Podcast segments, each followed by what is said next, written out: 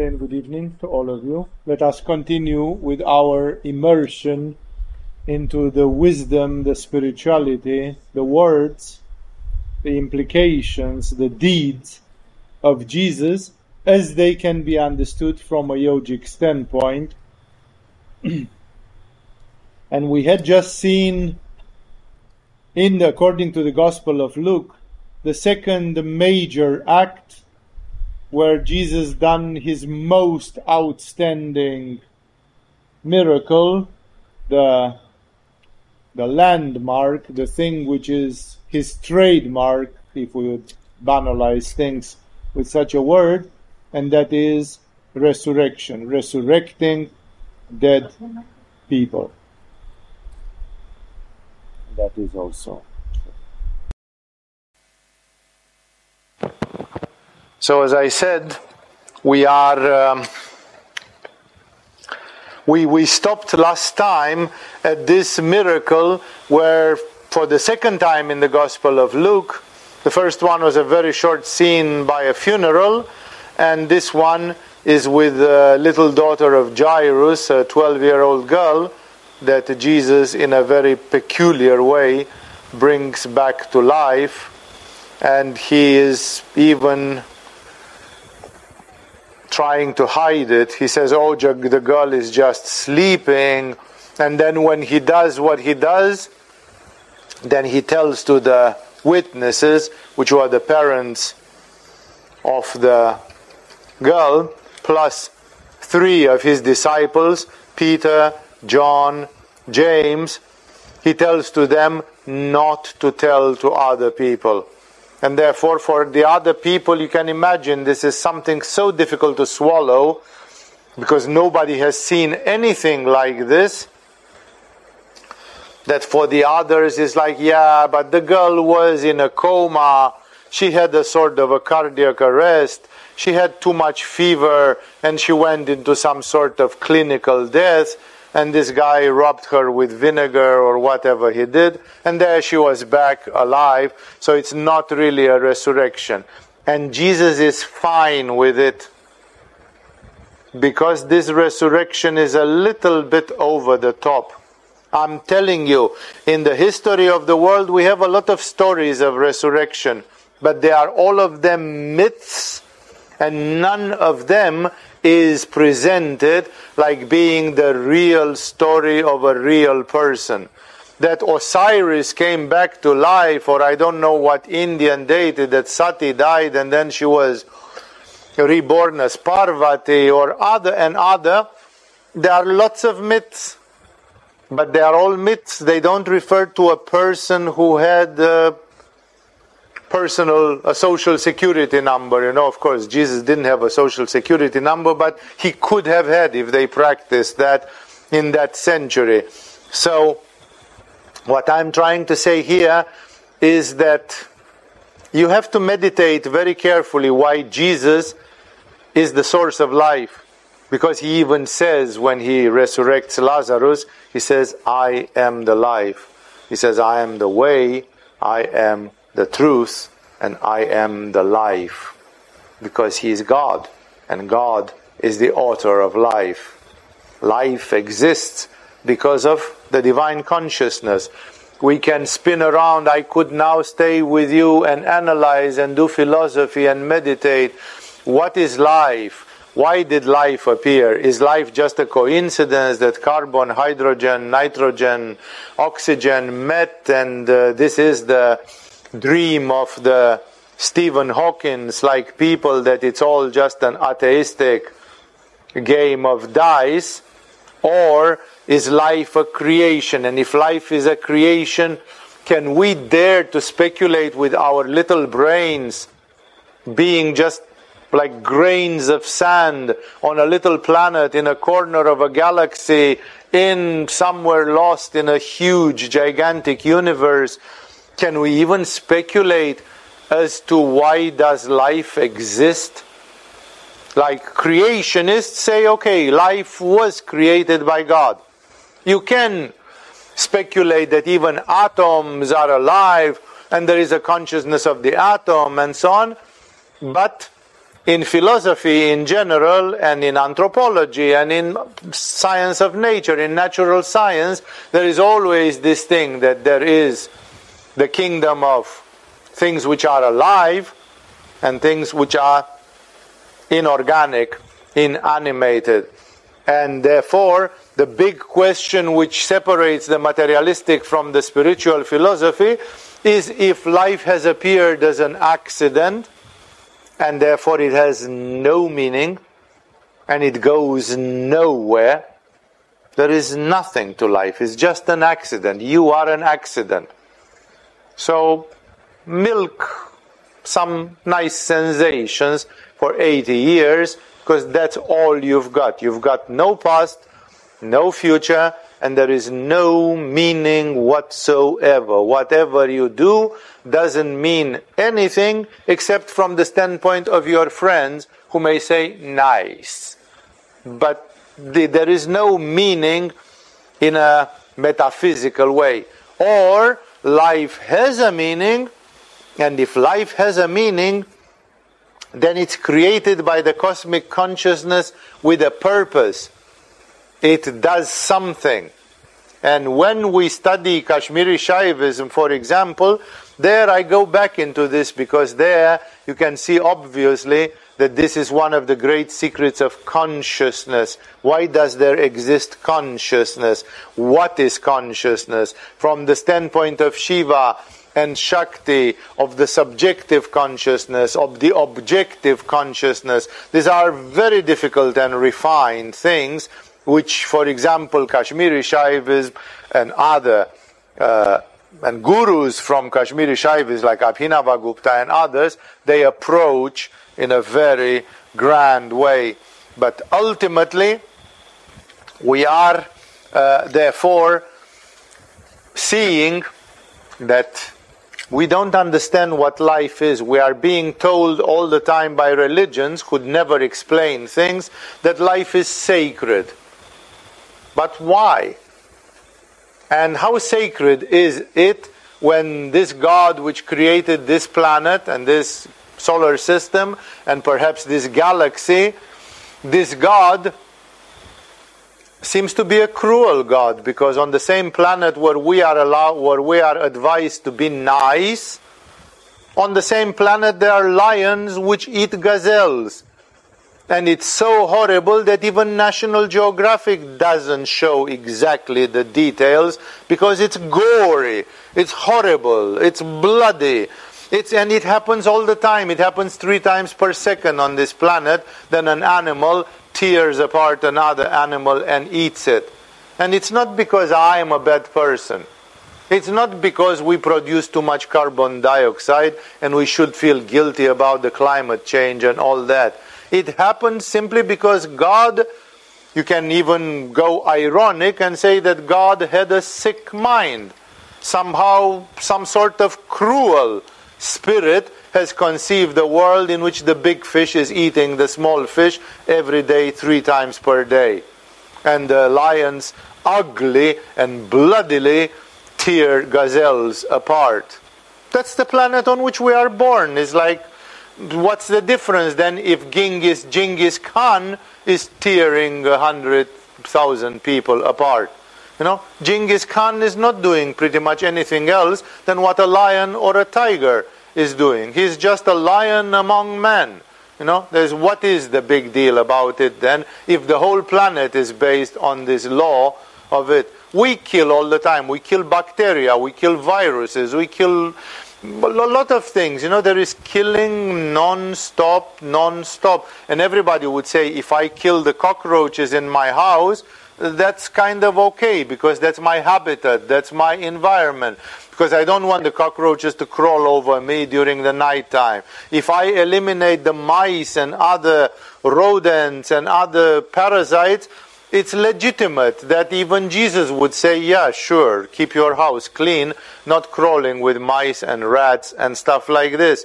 No, the fact that if I get lice or fleas on my body and I use some powder or something to clean myself from the lice and fleas, that is also legitimate. Like nobody would say that Jesus or Krishna or Buddha asked me to live infested with germs and parasites and uh, insects and so on, just because I have to be compassionate. So even in religion, this compassion has a limit, and as soon as you cross that line, it's free season. It's open season for killing. You can kill, no, and then people who defend their country no, when the French invade the Germans or the Germans invade the French, then suddenly in France to kill Germans is a heroic act, is an act of patriotism. You go to the tomb of the French soldiers and you put wreath of flowers, you put laurel, crowns of laurel, like, ah, oh, here are the great people who killed a hundred thousand Germans and it's not wrong. It's like, oh, but they did it for the motherland, and that's perfectly okay. Then it becomes patriotism. So you can see that we live in a world which is not a world meant for an absolute idealistic sort of non-violence, which simply does not exist. And still we are being told that life is sacred. Why isn't the life of the gazelle sacred? Why isn't the life of the cockroach sacred? No, why isn't the life of the fleas that live, that want to live on my body, sacred? No? So it's sacred, but it's not sacred. By why is it sacred? And then all the religions, Buddhism, Hinduism, Christianity, Judaism, you name it, they condemn suicide. They say suicide is one of the gravest sins and it has very bitter consequences when you do it because God wants you to keep your life as long as the biological conditions go. You should not take the decision of finishing your life today. God should take the decision of finishing your life today.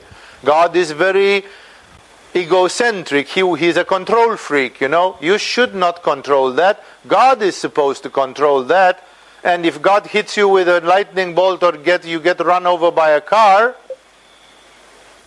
it's God's will. But if you do it with a bullet or if you swallow poison, bad person, very bad person, you know. It's where is the limit? Why are these limits? It's a labyrinth. It's not very easy to understand the norms which govern such approach to life and death and therefore we understand the divine spirit, the universal consciousness wants life, wants us to live and to be here. It might not be the happiest of the existences. Nobody said among the great yogis, Buddha or whoever you want, that life on planet Earth is the happiest thing which exists anywhere in this universe. On the contrary, you know, in an Indian village, perhaps today somebody got eaten by a tiger because there is a man eating tiger in the jungle and somebody was careless and like, how happy is that? What sort of a happy, delightful, paradise like life are we talking about when somebody gets bitten by a cobra and dies agonizingly because there is no serum nearby to deal with it? So I'm, I keep telling you all these things to show you that here there is a great mystery somewhere because in a certain way it's like you and I we serve the cosmic consciousness. We serve a purpose. We are made for something. And uh, does there exist happiness?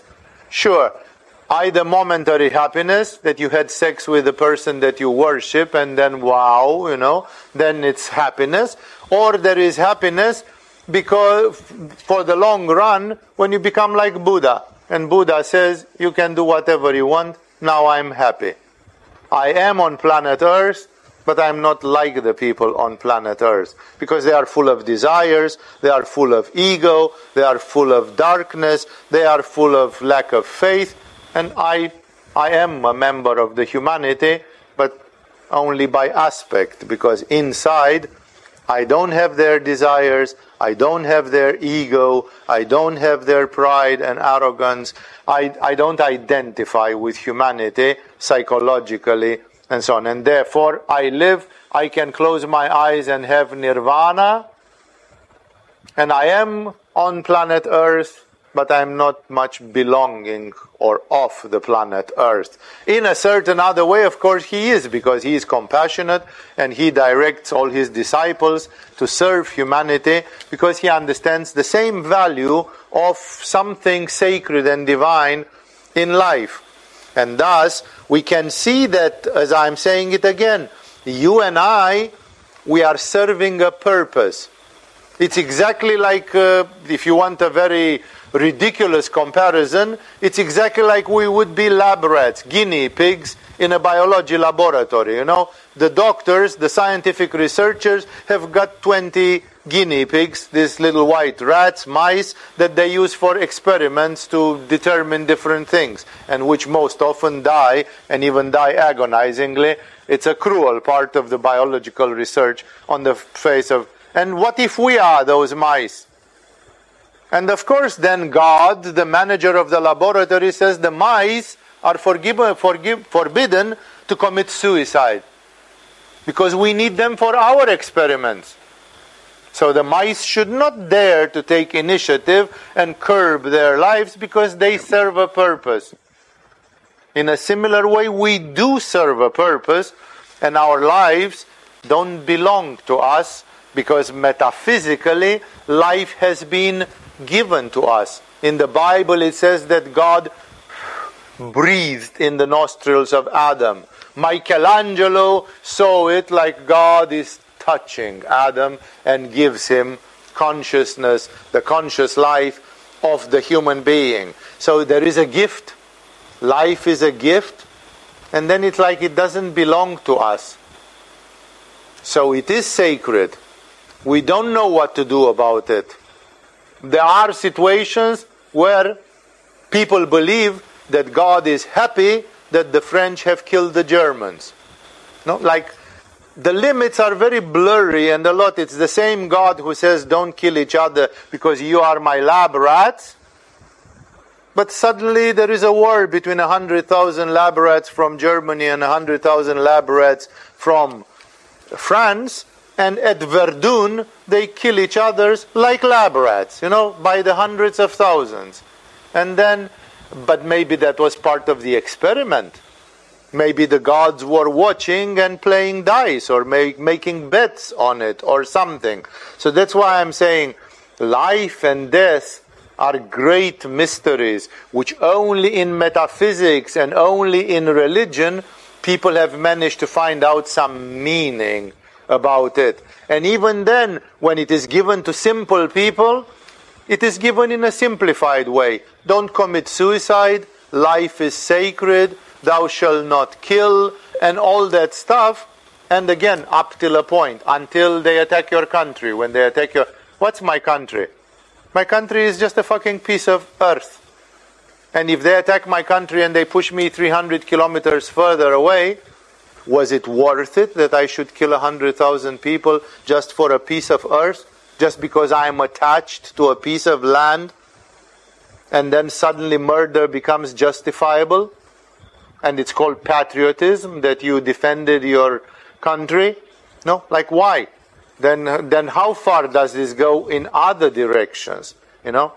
Like, uh, again, we could go in absurd examples here but what I'm trying to show to you is that this mystery of life is exactly what is brought forth here with Jesus.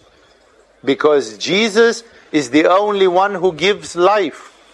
To my knowledge, there is no enlightened being in the last 5,000 years of history. Neither Krishna, nor Zoroaster, nor Gilgamesh, nor whatever, in every exception made of myths and legends. There is no flesh and blood person who gives life to another flesh and blood person, and suddenly there is resurrection. It's the landmark of Jesus, is the trademark of Jesus. After Jesus, some Christian people did it, like Anthony of Padua, I was saying it another time, an Italian saint, they did it, okay, Peter, Peter the Apostle. They did it occasionally, but in the name of Jesus still. It's still under the trademark of Jesus. So this is very, very specific. Um, I'm not saying that others could not do it. Be aware. For example, we have the famous legends of the Tibetan guru Tilopa. Tilopa is the man who started the biggest lineage of Tibetan yoga until today. And Tibetan yoga was something colossal.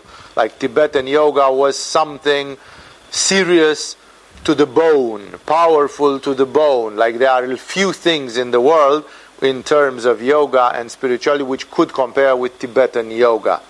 And Tilopa is the man who started the strongest lineage of Tibetan yoga, which is included today under the so called Kargyutpa or the red hat lamas, the lamas that wear a red hat, Kargyutpa. And in the Kargyutpa, there is the lineage of yoga of Tilopa, who had as disciple Naropa, and he had as disciple, that one had as disciple Marpa, and then Milarepa, and then Gampopa. These were the first huge five yogis of this lineage, out of which Milarepa is like a legend. Perhaps out of these five, Tilopa and Milarepa, number one and number four in this series, they are the most far out. They are the most. And again, these are not myths.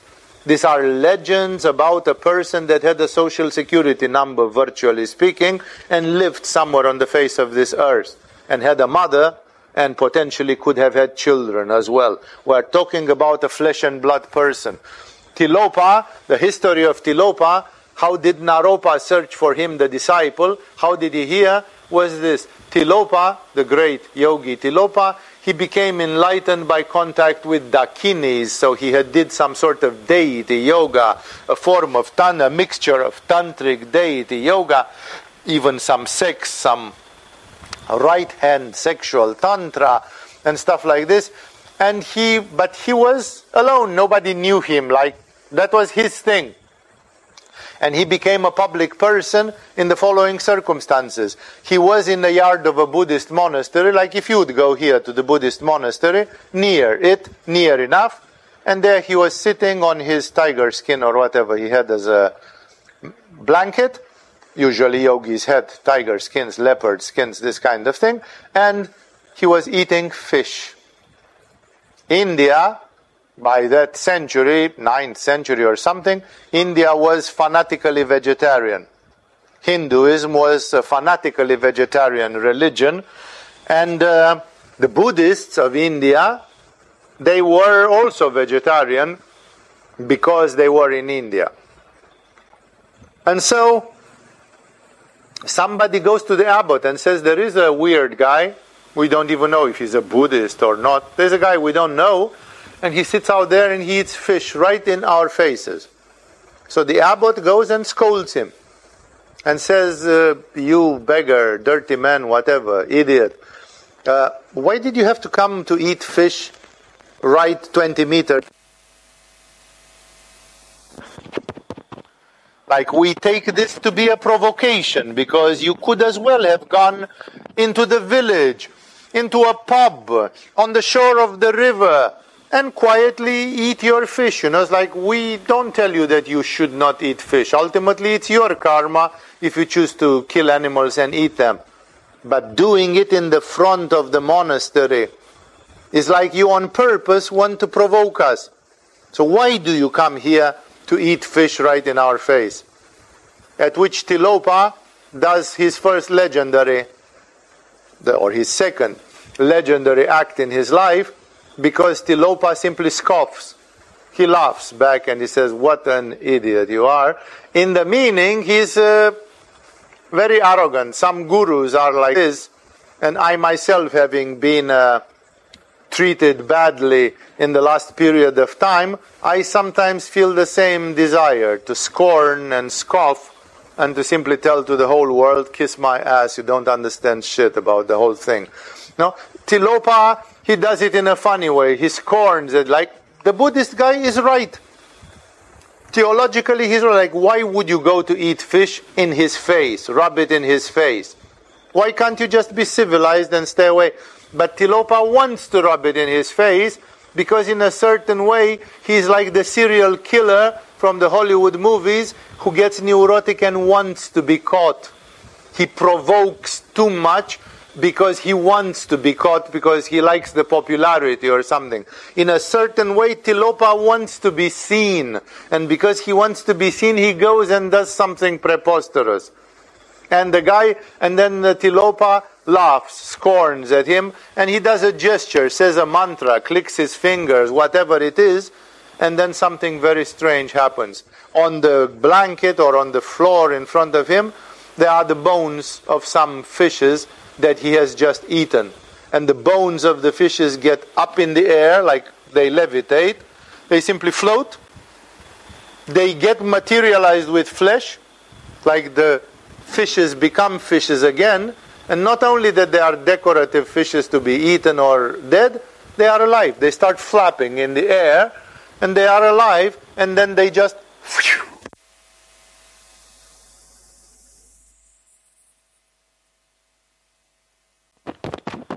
this lesson from Tilopa is a sort of a resurrection, not of human beings, but of fishes. Like Tilopa doesn't dare to go as high as human beings, but he goes to the fishes. And uh, Tilopa basically wants to tell him like this Dear abbot of a Buddhist monastery, who are probably not so advanced spiritually, because otherwise you'd be with me here, and uh, who are probably just a scholar. Like I'm sure you know the Buddhist scriptures by heart and all that. He simply tells him, Look, I can rematerialize the fishes and make them alive, which is very important. No? And he says, If I can do that, then what relevance does it have for me of eating fishes? Because I'm God. I can give life to death. I can materialize them and give them life. So for me, life and death means nothing. I'm beyond life and death. That's why the philosophy of this being, he who can give life can as well take life because but you should not take life if you cannot give life. No? God is the one who has the right of life and death because he can give life and then naturally he is allowed to take it back. God has given, God has taken, all praise be to God. Tilopa is a sort of a god. But you can see in the 10th century in India when he lived, God, the cosmic consciousness, did not give him the permission to make demonstrations on human beings. Please realize, Buddhist or not Buddhist, all the people who have reached states of cosmic consciousness, especially the significant ones, the major ones, they are attuned to the cosmic consciousness.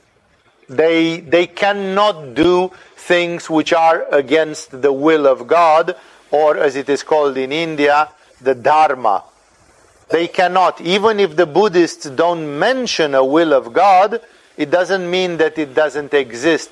The Buddhists call it dharma, like there is a sort of a righteousness. That righteousness in Christianity would be called the will of God. And therefore, the will of God does not allow yogis and yoginis to manifest paranormal powers and to do other things, definitely not beyond a certain limit. Because if it would be allowed, like you can do whatever you want whenever you want, then it would be much, much more easy to demonstrate certain spiritual things.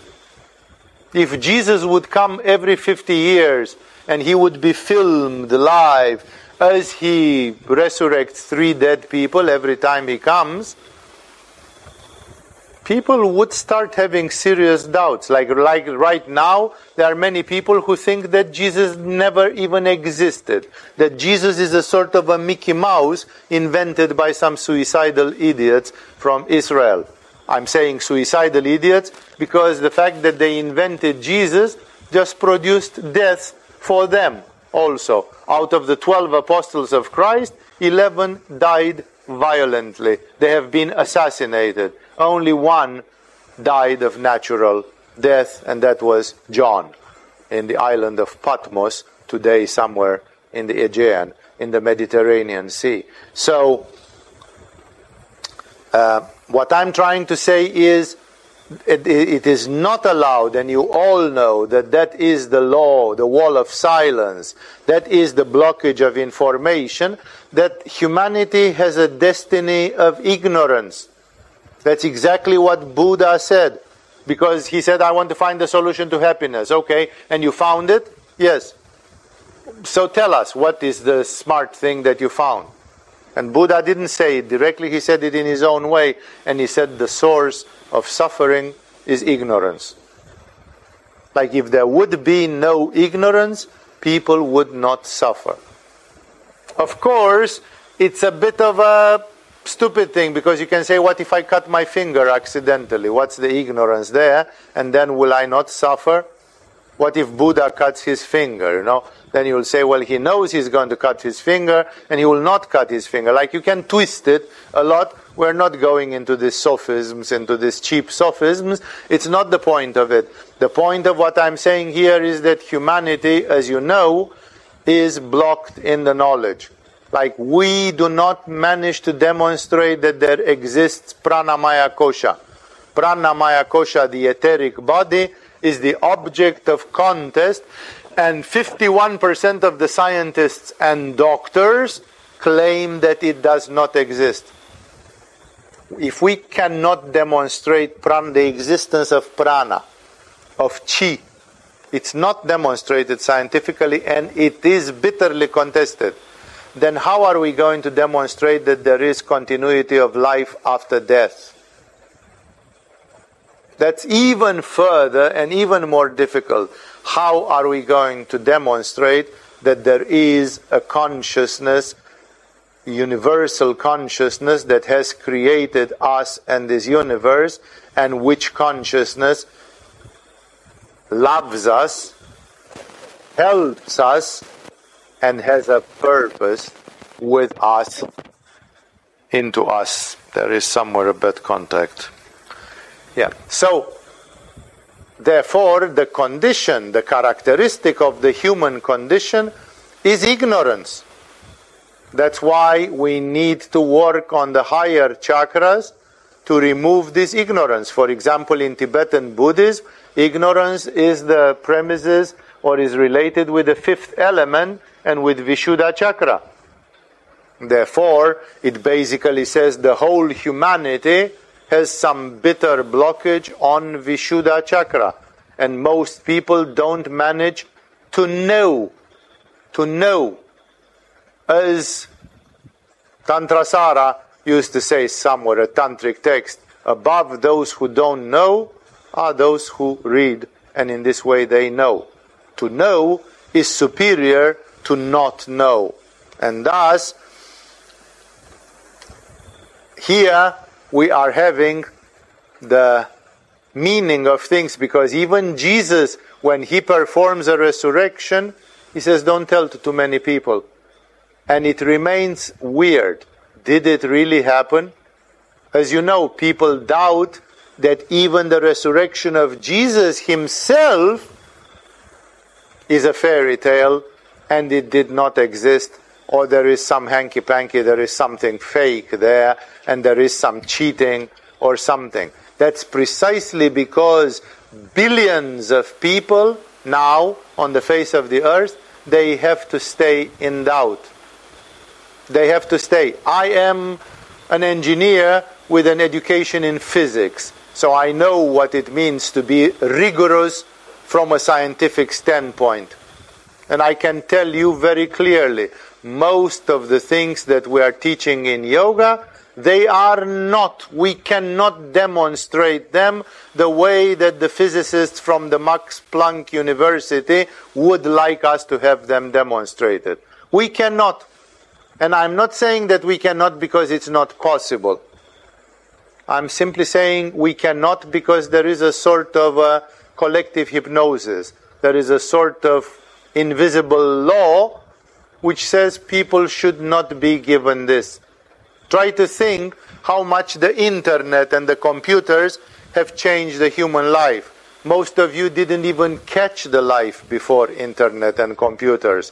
I, who am more of a dinosaur, I still remember the days where there was nothing, where people completely depended on landlines, on telephones, and those were considered a technical miracle that in some countries everybody had a telephone and they could call to everybody. You know, today nobody gives a rat's ass about landlines, and this everybody wants smarter and smarter phones and 4G and 5G and 65G and whatever they will invent further into this, no? So it's like how much was the humanity change and not necessarily to the better and not necessarily in a more spiritual way just because of mobile telephone, electromagnetic technology, networking, internet, computers and all that in just 30 years, no? I remember at the time when I was living in Denmark in 1990 or 1991, it was just starting. Was only timidly starting. No? So we are talking about not even 30 years. 30 years maximum since things started moving and how much it has changed already compared to how the world was before. No? Like today, your girlfriend or your mother or somebody gets upset if you don't call them. Oh, you didn't call. I couldn't reach. Why didn't you call? You know, in the old days, nobody would have blamed you for it because you said, I had no telephone, I didn't find any phone, I was blocked somewhere 15 kilometers away, and as soon as I got home, I picked up the phone and I told you, sorry, I'm two hours late, you know. But like, there was no phone.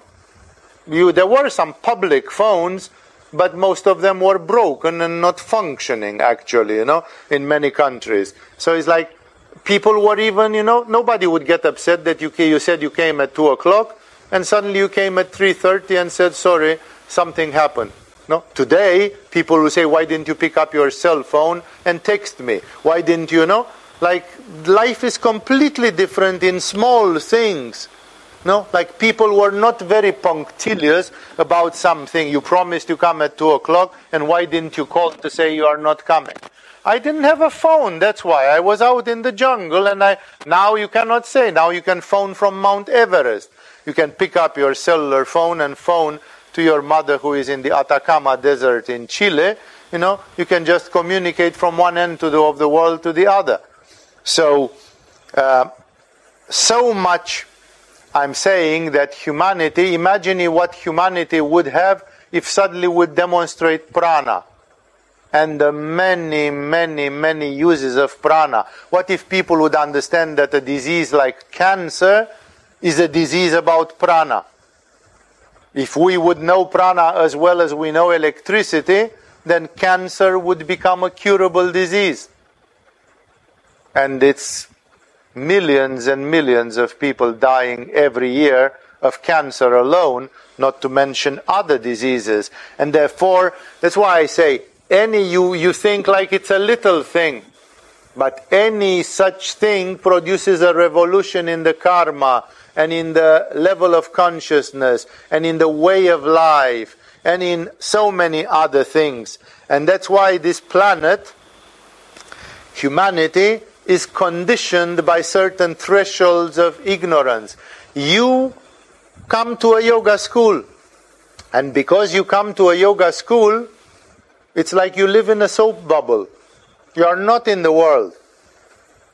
In the world, these things like I remember we had a pupil, you know, was one of the neurotic women who even wrote some things about me on the internet, who was in the school 10 years ago. And when she told to a doctor in California that she could feel energy because she's been to yoga, he proclaimed that she was schizophrenic. According to a medical doctor in California, if you can feel that you have an aura and that energy flows through your body, that's a symptom of schizophrenia. So it means we are all schizophrenic. We should close down Agama and go to a mental hospital aligned, you know, form a conga line and just go to the mental hospital and say, please take care of us, please take care of us. We are very handicapped, we are all schizophrenic, we all can feel chakras and energies around our body.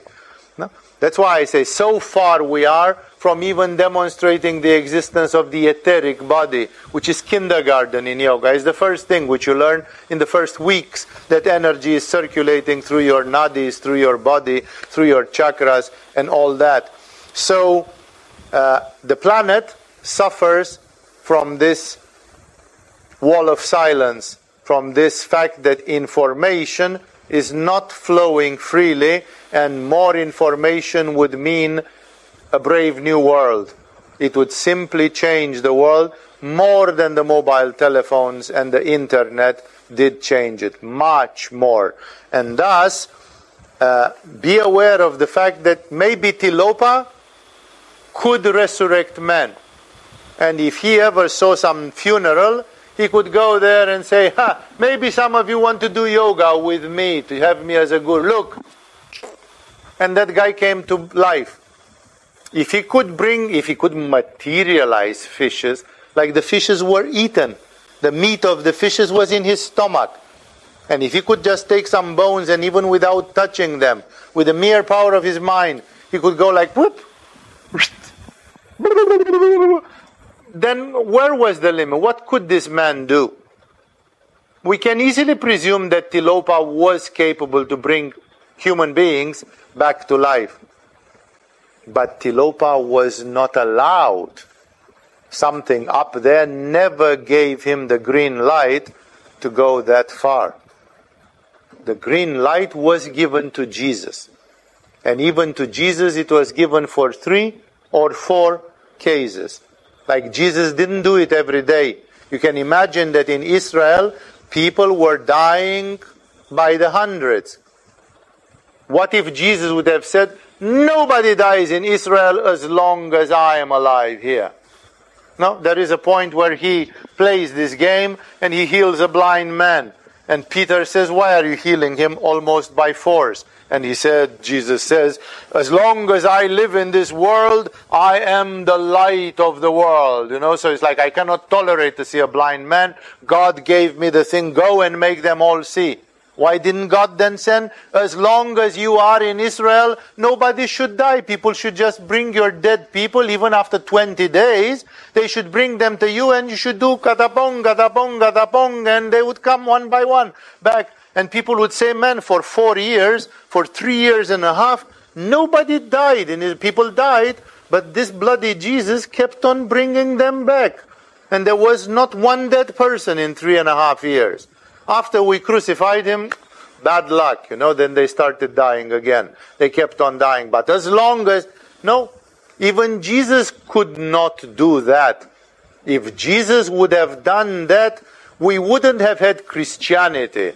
We would have had the biggest wave of conversion to spirituality that hum- everybody would have become like the 12 apostles. There, would, there was nobody who could not believe anymore. Even the king who was pissed off at Jesus, even uh, the high priest, Caiaphas, and uh, they must have had a dead mother, a dead brother, an uncle, an aunt, a cousin, or a child. And if Jesus served them and resurrected two, three members of their family, then everybody would have said, Don't touch this guy. You know, like this guy is so useful to us. Yeah, he's a hippie. He just keeps telling that you should love your enemies and stupid stuff like this. We don't believe him about that, or maybe, but definitely he is useful to have around. Don't kill him because as long as this guy is around, nobody dies. Any one of you eats like a pig and gets arteriosclerosis and then you get a heart attack, Jesus is at hand. Jesus is available to touch you and to know. Like, who would have not believed? But Jesus did three or four resurrections, and this one behind closed doors. And there was a semi doubt always like, did we see right? Were we hypnotized? I knew a yogi, one of the teachers of one of my teachers. He had been put in prison by the communists, and he did 15 years of political prison in the time of Stalin in Romania, and he did 15 years of non-stop yoga. And because of this, he had a very strong ajna chakra, and he could perform a lot of paranormal things. And they brought him a girl who was in a wheelchair. And when he entered the room, was he kind of looked at her. He was a Leo, a very manipuristic Leo man, you know, and he looked at her and he said, "What?" He said, "You are not paralyzed. Of course you can walk." And he walked to her and he said, "Stand up," and got her by the hand. And the girl, under the empire of such a strong man coming on so strong to her, she stood up.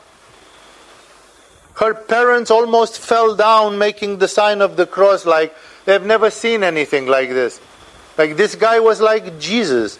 They knew that their girl was in a wheelchair, paralyzed. And this guy took her up without doing anything in just three seconds. And then when they went home and they gave him yoga, and he said, I put some energy into you, but it will not stay forever. It will, it will last about 40 days, seven weeks, and meanwhile you have to generate the same energy with your practice. So you do this, you do this. He taught her some yoga thing which you do.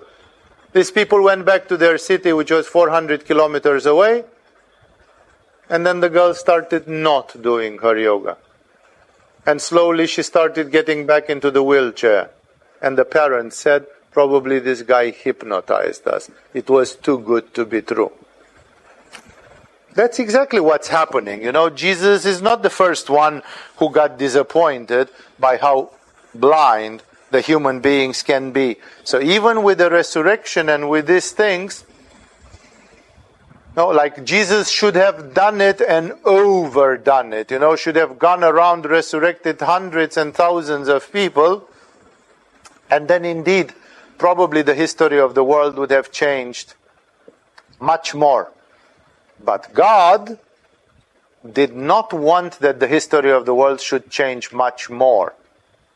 Because uh, the history of the world had to produce still some bitter events. No, we had to have all the crazy stuff which has happened in the last 2000 years because it's Kali Yuga. It's exactly like you complain, why didn't God bring Satya Yuga faster? Because Kali Yuga, the winter of mankind, is necessary. It's necessary, it's, it's required in the history of mankind. You cannot stop the winter just because you hate cold weather. And you say, may God bring spring. Now let's skip the winter. From the autumn, we jump directly to the spring. Then you would fuck the nature you would completely destroy the cycles of the nature. So, in the same way, the divine consciousness knows that Jesus is born in Kali Yuga, and therefore a limited amount, even for Jesus, a limited amount has to be done. Not because Jesus could not do 30 people instead of three, but because there was no more. Jesus says it clearly. I came to show you what my Father in heaven has sent me to show you. Like I could show you ten times more. I would be an outlaw. I would break. My Father did not send me to, to resurrect 30 people. My Father in heaven gave me three. That was it. That's what I did. No, I did what was my dharma to do. So that is why I say meditate carefully on this thing, the gift of life, and who can bring it, and how, and even the fact that you'll never know if it was properly done. If you see the life of Saint Anthony, there is an Italian movie about Saint Anthony, the Italian saint who was a disciple of Francis of Assisi, and Anthony brought back a girl. But even in the movie, which is a Catholic movie, like they want you to believe that the thing has happened. If you look at it like an engineer with a background in physics, you will say the girl could have very well been in a cardiac arrest or in some state of shock in a sort of a clinical death or something. And the fact that this guy shook her a little bit or something, then she came back and she was alive. And it was not Jesus. It was just a freak case, and probably a thousand other people prayed over dead girls, and they didn't come back. Those 1,000 cases are not mentioned, but this one with Anthony is highlighted like this is the real thing. As a scientist, you can say you cannot highlight just one case, which is a freak case, and which can be a coincidence, and which can have other explanations. So it's very easy to be skeptical that resurrection actually cannot happen, and it has never happened and maybe this one is a story or it's a misunderstanding.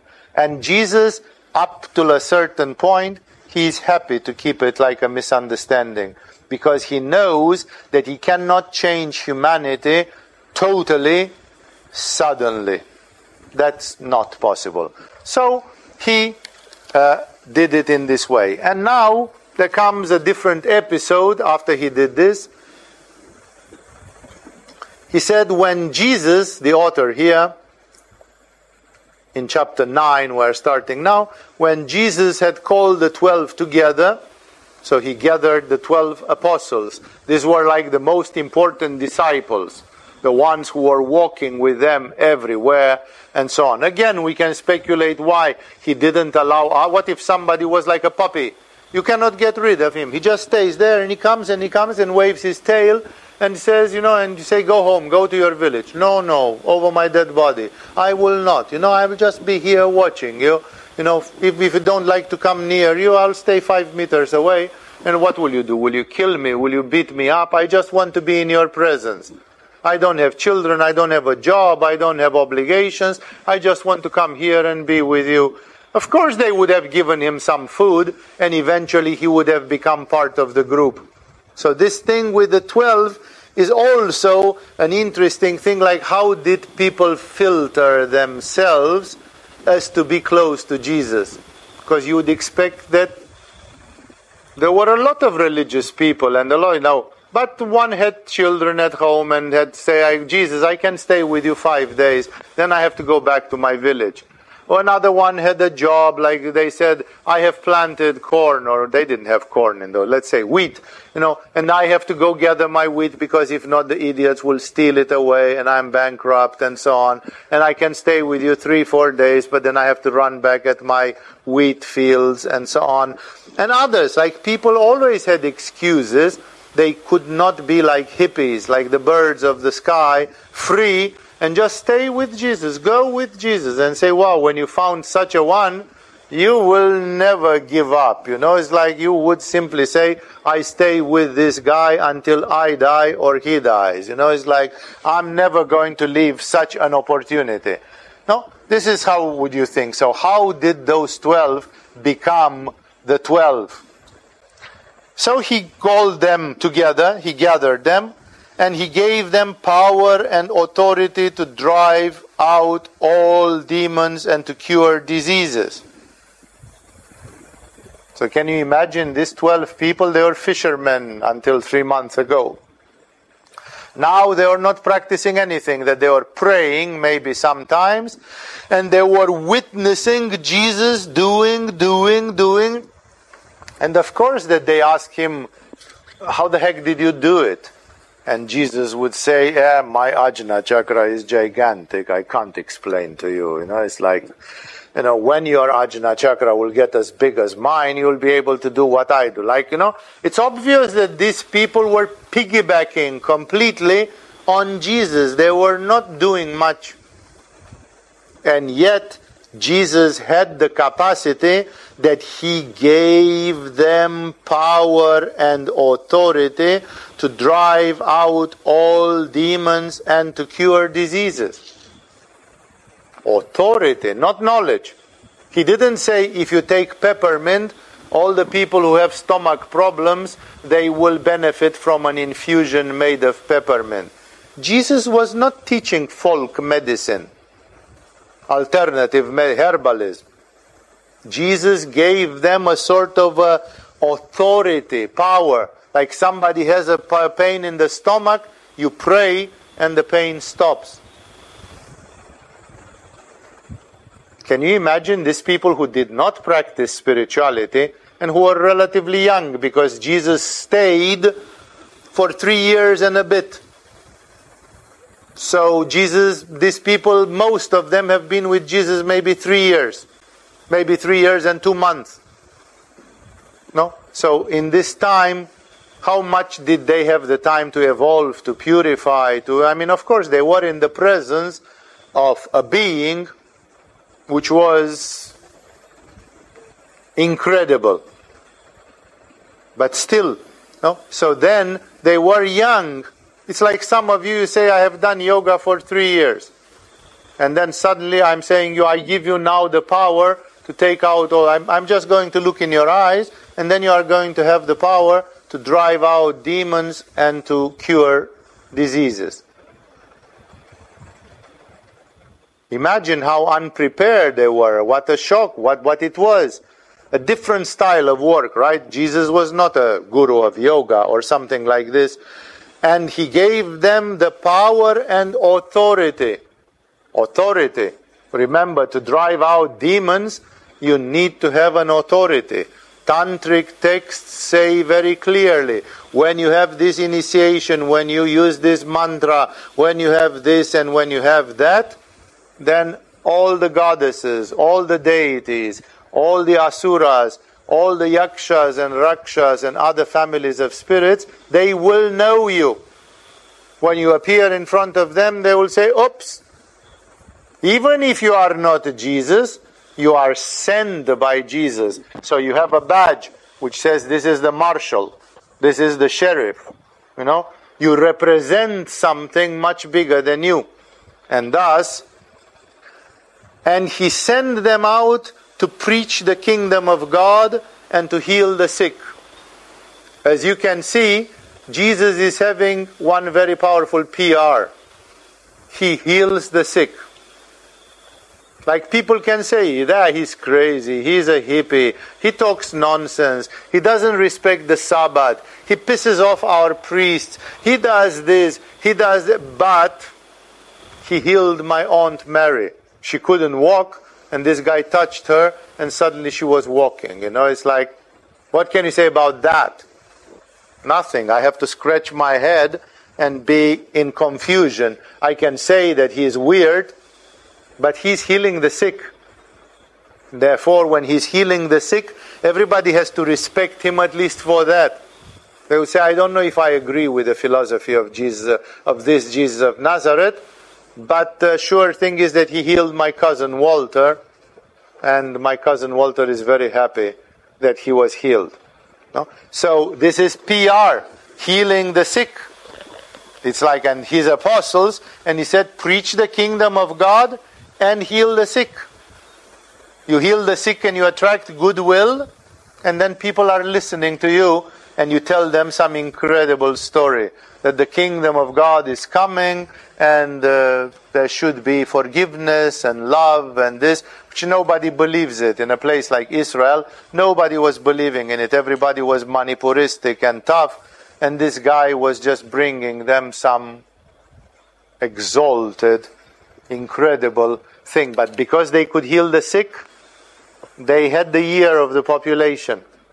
So, either even if you teach yoga, if you can heal the sick, people will say, yeah, um, this yoga is weird, but you know, I've had my cousin who went there with a health problem and it was solved.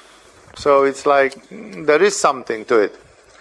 So he sent them out to do two things to preach the kingdom of God and to heal the sick. Of course, Jesus was not really, really ultimately interested in the healing of the sick. He was actually interested in preaching the kingdom of God. That was his true mission. Because the sick are healthy now, and 10 years later they eat half of a pig and they get sick again. So the fact that you heal a sick today doesn't mean that he is going to be healthy for the rest of their lives. And thus, Jesus knows that the healing of the sick is a veneer. It's a superficial thing which comes and goes. But uh, opening people's eyes to the kingdom of God, what he calls the kingdom of God, is having a much greater importance. He told them, Take nothing for the journey no staff, no bag, no bread, no money, no extra tunic. Basically, he says, Be like the Buddhist monks.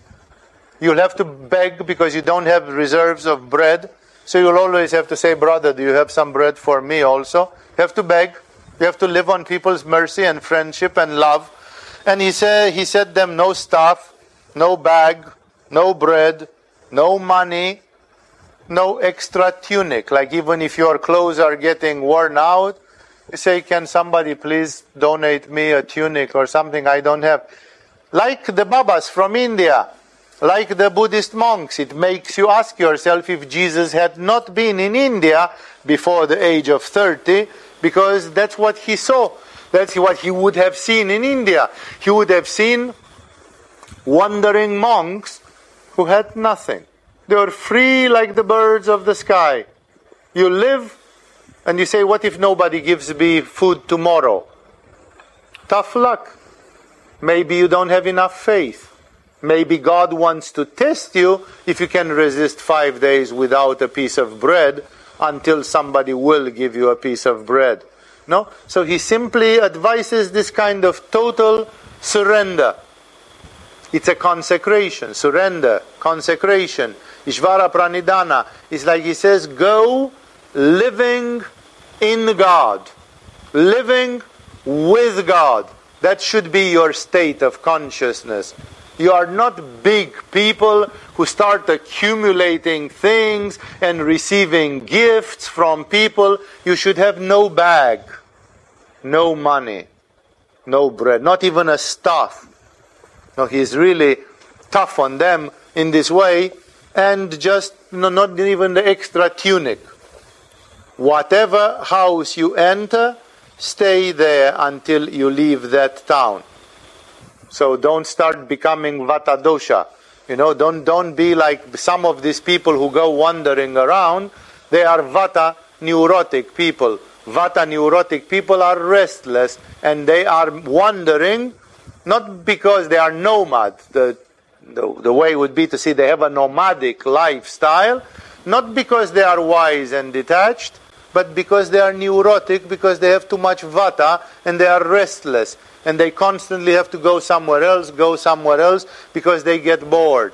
You see, Jesus sees exactly the strengths and the weaknesses of everything, and he says, Take nothing, surrender, live at the mercy of God, at the mercy of elements, and at the mercy of people, because that will make you communicate much more with people not uh, arrogantly going in some place and say, yeah, I have money and I have uh, bread for the whole winter. And if nobody wants to come to talk to me, fuck them. They can just go drown themselves, you know? No. He makes, he obliges them to stay in contact with the community, exactly as Buddhist monks have to stay in contact with their community.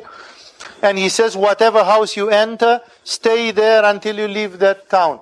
Like, don't change host. There will be lots of either you are vata neurotic or one person will hate another person because they will say he preferred that house instead of my house. In the beginning, he was two days in my house and then he moved to that house and they will become jealous at each other. A lot of things. Jesus can see the lines, the force field of the people's mind and can see the future and the potentialities of it. And he gives some very simple advice. Very simple advice like why don't you try to preach uh, about Jesus and about yoga and to go to Australia or to Papua New Guinea or somewhere and do exactly this. Take no bread, no stuff, no money, no bag and stay in one house when you go in there. You know, like, be like this. See what it does. See what it means. If people do not welcome you, shake the dust off your feet when you leave their town as a testimony against them. No, shake your dust, you know, like they were barefoot usually, or they had sandals, and in the dusty land of they were getting muddy, uh, dusty because it was mostly dry weather, you know, and he says, do like, uh, you know, sometimes you see that the dogs do this. They just scorn at each other, doing like this, you know. Just do the same thing. Like as you leave the town, dust off your feet and say, these people, I came to them in the name of Jesus, in the name of God, and somehow they didn't like me. They didn't want me. So, buzz off. As you can see, here it's something he tells them have no bread, bag, you have no tunic, you have. N-. But, he says, you shall not become brown nosers, ass kissers, you know? That because you go there and you depend on these people's bread and roof, you're just going to, and even if people don't like you, you say, oh, don't you have a place in the stable? I will sleep with a donkey. And no, He's in a certain way arrogant like the Indian and Tibetan gurus. Like you say, if you don't want to receive me, I am the first to leave. I'm not going to beg you for a second. Actually, it is you who should beg me to stay in your village. What an honor to have the whole winter with you, a disciple of Jesus, who can teach you a lot of interesting things. No? So he said, I'm not begging you to stay in your village. You should beg me to stay in your village. This is a little bit of what I was saying in the Q&A, that there is a sense of superiority, you know, like we are the chosen ones. And uh, if you don't like me, it's not I who lose something. You don't even know what you are missing if you don't want me in your village. It's a bit arrogant, it's a bit haughty. You know, like you come from a high position and you say, I'm not begging you. No? I am who I am and you want it good. You don't want it, hasta la vista. So they set out and went from village to village, preaching the gospel and healing people everywhere. This was, you don't understand it perhaps, but this was winter time. Winter was difficult in Palestine, in Judea, in all those provinces, because it doesn't get as cold as in Europe, but sometimes in Jerusalem, once every 11 years or something, they even saw snow. So if one wind, if one night you don't have a house, you are not in a village near a fire, and you live out with Jesus in some wilderness, and then suddenly there is snow, you might even die, and definitely you are not going to have comfortable days. So there is in Israel a period of about two months when the weather is a bit too tough in the winter to stay outside and cover yourself with three blankets or stuff like this. Even so, there must have been a lot of homeless people who did, but uh, Jesus instituted this. In the winter, you go to the villages. You see, he could not take them all in one village because the villages were relatively small. The food was always a problem in that part of the world because of the drought and the poor soil. And because of this, he could not bring with him 50 people to one village, even to his mother in Nazareth, and say, Mom, I came with my disciples, we'll winter here. The question is, who will give you food for two months? Two, three months, where do we get that much food? So they were simply spreading in all the villages. Each one or two of them was taking shelter in another place. They were spending the winter. So it says, so they set out and went from village to village, preaching the gospel and healing people everywhere. But before that, I want to insist on this. It says, if people do not welcome you, shake the dust off your feet when you leave their town as a testimony against them. Like Jesus often makes this case. He says, Because I, Jesus, I am so black and white. You are with me or you are not with me. You know, like with Jesus, it was not like, even I, who am a bit of a madman, I'm much more ready to be tolerant, you know, because I don't have this black white warrant which Jesus had. No, because he could raise the dead and he could walk on water and then he could say, those people did not receive my apostles, there is a case in heaven against them. There is a case against them. Well, you don't want Jesus to have a case against you. You know, like there is a memory in Akasha that these people refused one of the apostles of Christ. So when the right time is coming, ooh, ooh, ooh, ooh, it's going to get painful. It's going to get ugly, you know, because these people are godless. They somehow refuse to receive God or the emissaries of God. So as you can see, Jesus is very tough. He says, does shake the dust as a testimony against them. A testimony to whom? A testimony to the angels. A testimony to God who remembers everything forever. So here you can see this attitude of Jesus, you know, that he is very sharp. So the disciples went out and did their best, going from village to village, preaching the gospel and healing people everywhere. Now, Herod, the tetrarch, this was one of the local kings. He was the son of the king who tried to kill Jesus when he was a baby. The idiot who asked them to kill all the babies from Bethlehem because he heard that there was a special baby born in that special astrological circumstance. This guy was the son of that one. So it was still the local king. When now Herod the tetrarch heard about all that was going on. Like every king, he was informed what's happening in his kingdom. And he was perplexed because some were saying that John had been raised from the dead. That was particularly disturbing because this Herod, he had just killed John. He had assassinated John by decapitating. And now he hears that people in the villages in his kingdom say, ha ha, the king killed John and God sent him back, and that's Jesus. He was very, he must have been very vexed, very annoyed by kind of what the heck are people saying. Others said that Elijah had appeared. Elijah was one of the strongest prophets of the Jewish history, Elijah is the one who stopped rain in a local kingdom somewhere for years and years. And those people had to pack and go. They lost their country because Elijah said, now it's not going to rain here for three years because you pissed off God. So he was a very big and very loud prophet, this Elijah. Even uh, the Christians say that Elijah is the saint that controls the thunderstorms and the lightning, you know, and when there were lightning storms, they prayed to Elijah that he is the master of the storms and that because he could control the weather, because he, he stopped the rain for years and years.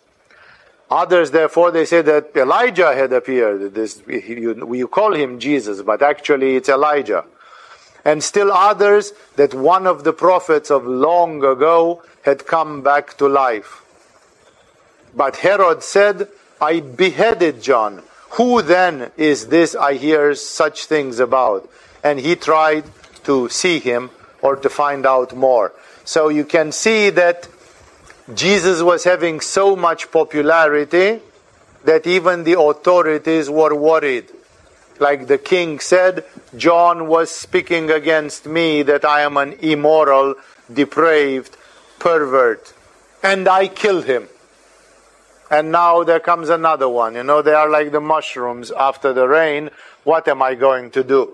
No? And uh, people like Herod, who had a good Manipura being leaders, they were worried. They were concerned. They kept an eye on Jesus.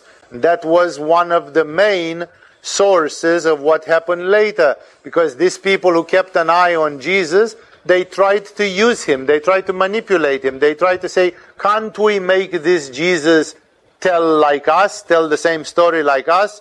In this way, he is such a charismatic prophet, then he will enforce us, he will empower us. And Jesus, knowing this, he was exactly like the topsy turvy.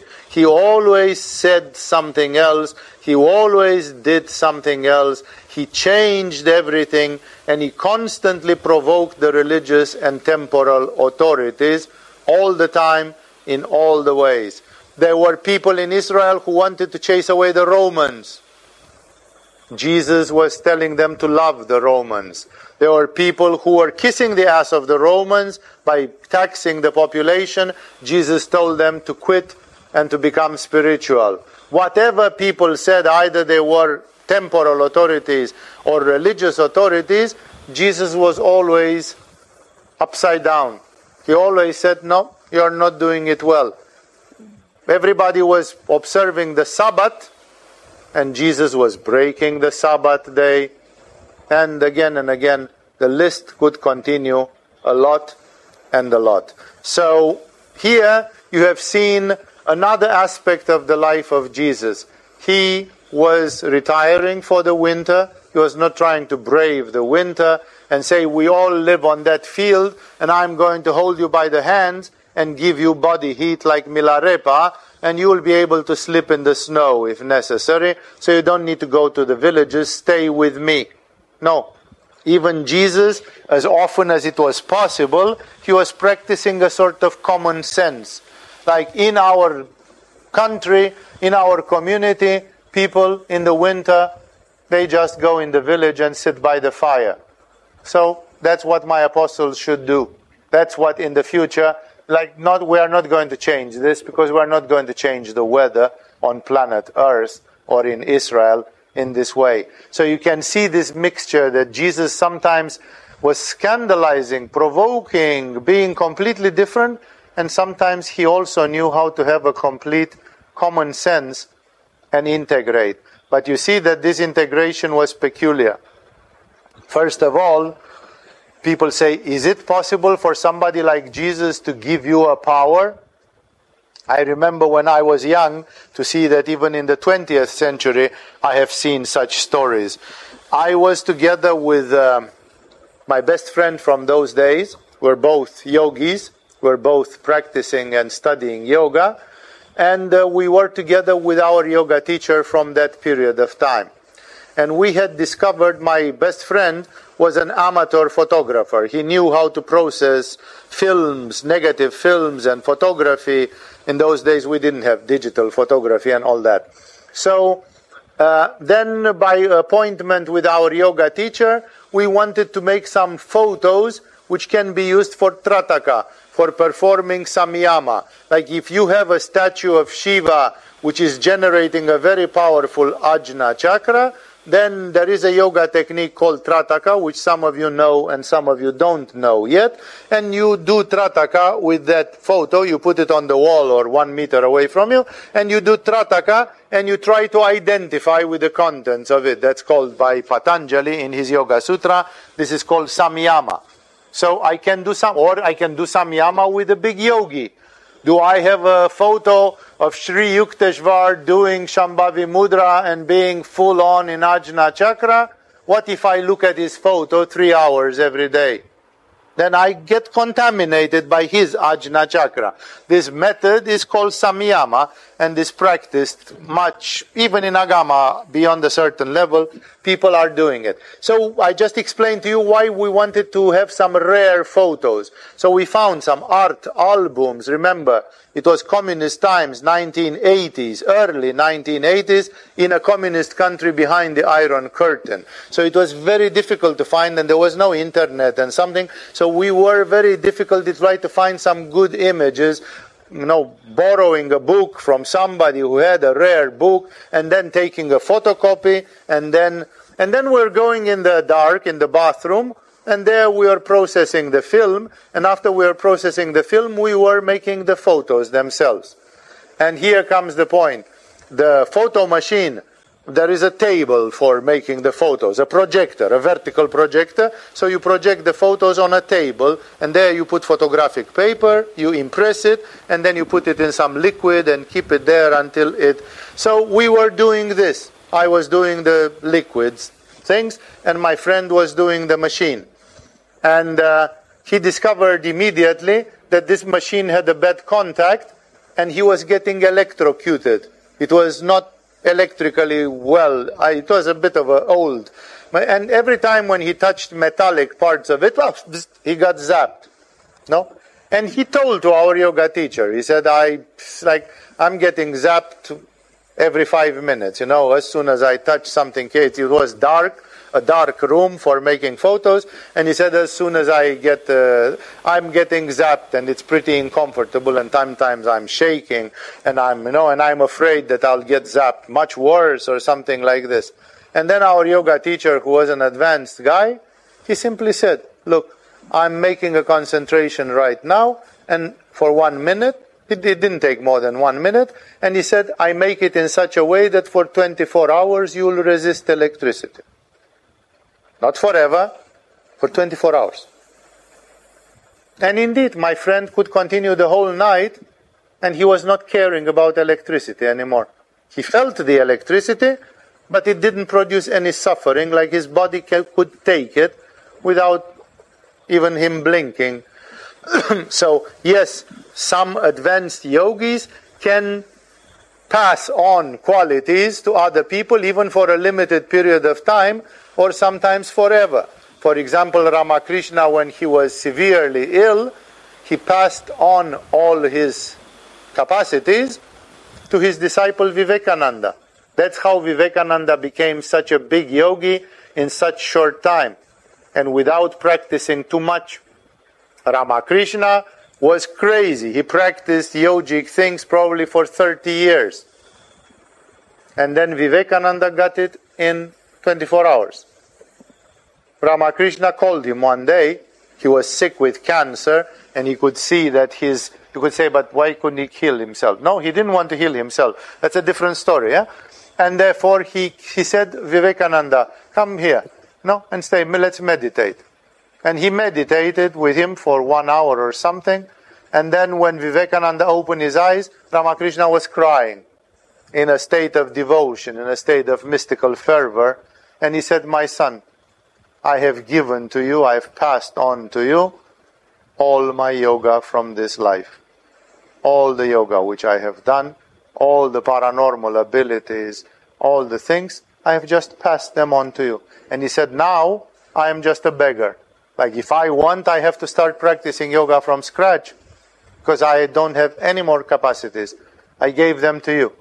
And Vivekananda became a big yogi in no time in no time, but because his guru had simply given it to him. It's exactly like you'd give a coat. And when you are in that coat, you look good. So here is my coat. That's why, in general, the great gurus do that with one favorite disciple. Like when they decided that one disciple is going to take over most of what the guru did, that disciple receives a transmission from the guru, where the guru, because if you die, you don't need to take some of these abilities and things with you. You go to the kingdom of heaven anyway, and there you don't need uh, telekinetic abilities or hypnotic abilities or any. No? So the gurus can afford to donate it to the next one. And this is what creates in India and Tibet lineages that Tilopa gave it to Naropa, Naropa gave it to Marpa, Marpa gave it to Milarepa, Milarepa gave it to Gampopa. There is always one which continues. Gurus can have many disciples. Some did, some. Ramakrishna had 12 main disciples, but he gave, he passed on his thing to Vivekananda and he said, Vivekananda, take care of my disciples. No, like now you are the Baba. Now you are the big guru.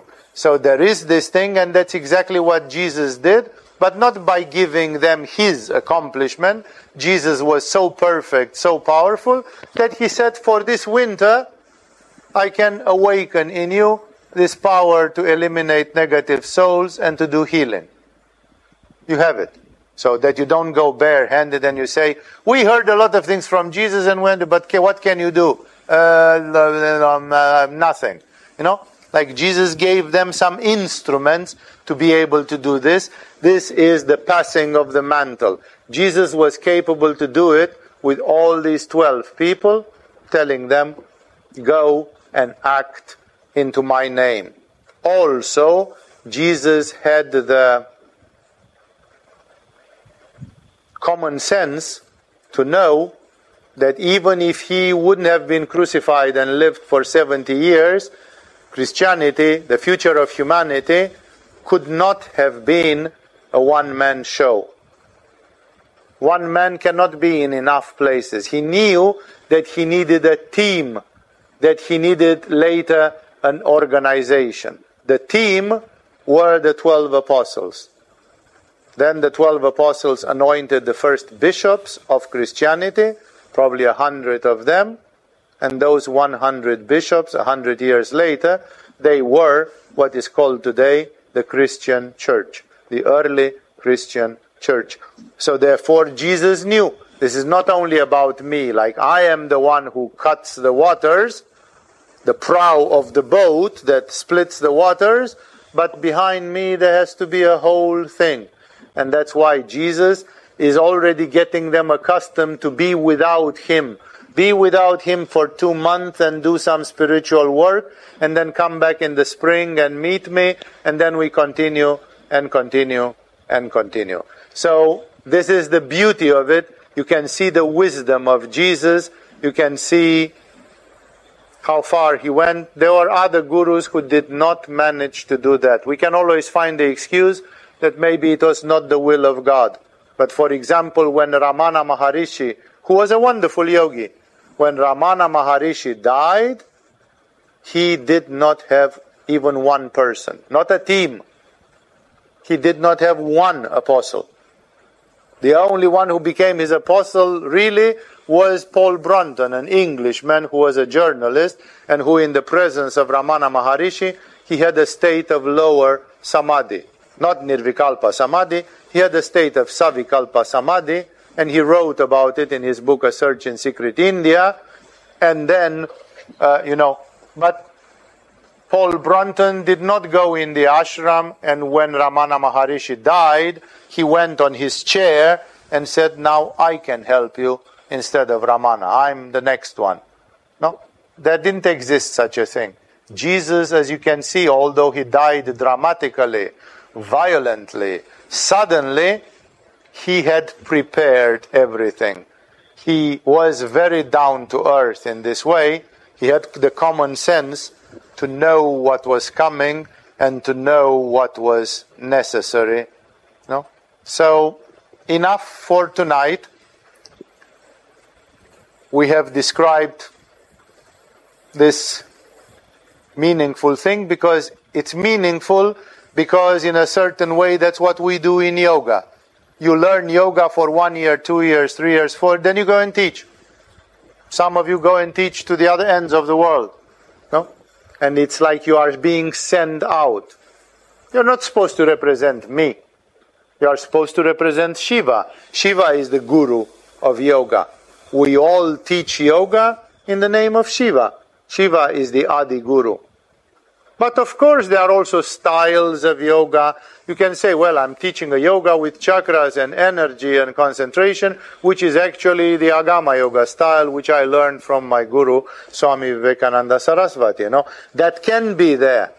But this is exactly what I'm saying. We all teach by a certain empowerment.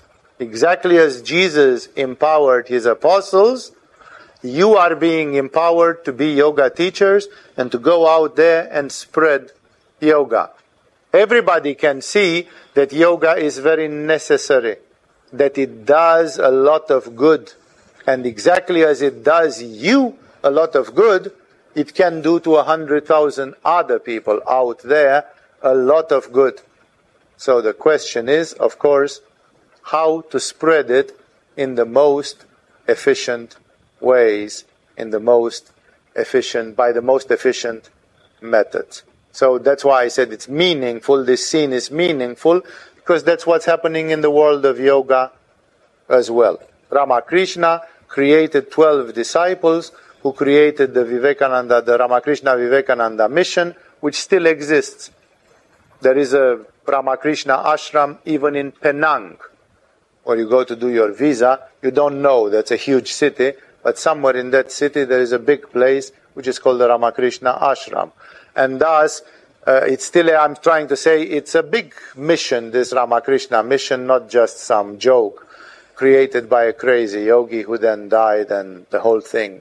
No? And others, Swami Shivananda, who created the Shivananda yoga style, which is taught all over the world. Swami Shivananda created, if I remember correctly, I always forget this one, either 34 disciples or 43 disciples. I forgot which one of them it is. Anyway, he created around 40 disciples in yoga. One of them was Swami Satyananda Sarasvati, who alone started another big yoga school, the Bihar School of Yoga. Just one of them, and started a whole lineage, a whole school.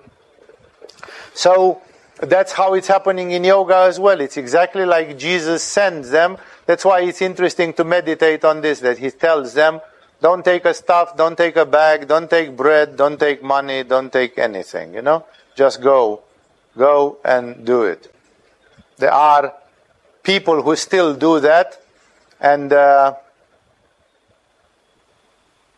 just following in the footsteps of Jesus, some of these fanatic neo Protestant sects they go there, and unfortunately, they put to shame sometimes even classical uh, religious people in Christianity. There is a beautiful movie which is called, if I remember correctly, it's called The Other Side of Heaven. And you won't believe it. It's about Mormons, the Mormon church.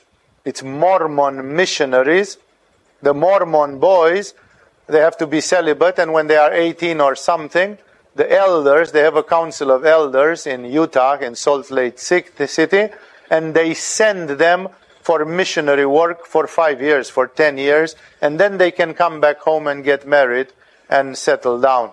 Like when they are young and wild, they are sent out there to be like wild. And this other side of heaven is about such a Mormon young boy, 19 years old, who graduated their theological institute. So he's indoctrinated, he is brainwashed the Mormon way, and he goes somewhere in Polynesia. That's why it's called the other side of heaven, because it's like it's like heaven. It's like Bora Bora, like Tahiti, like but it's something much smaller and less known. It's some islands where nobody gets where there are Polynesians and there come three boats per year or something like this. There's no airport. There is not just some lost of those thousands of islands in Micronesia and Polynesia, some of those.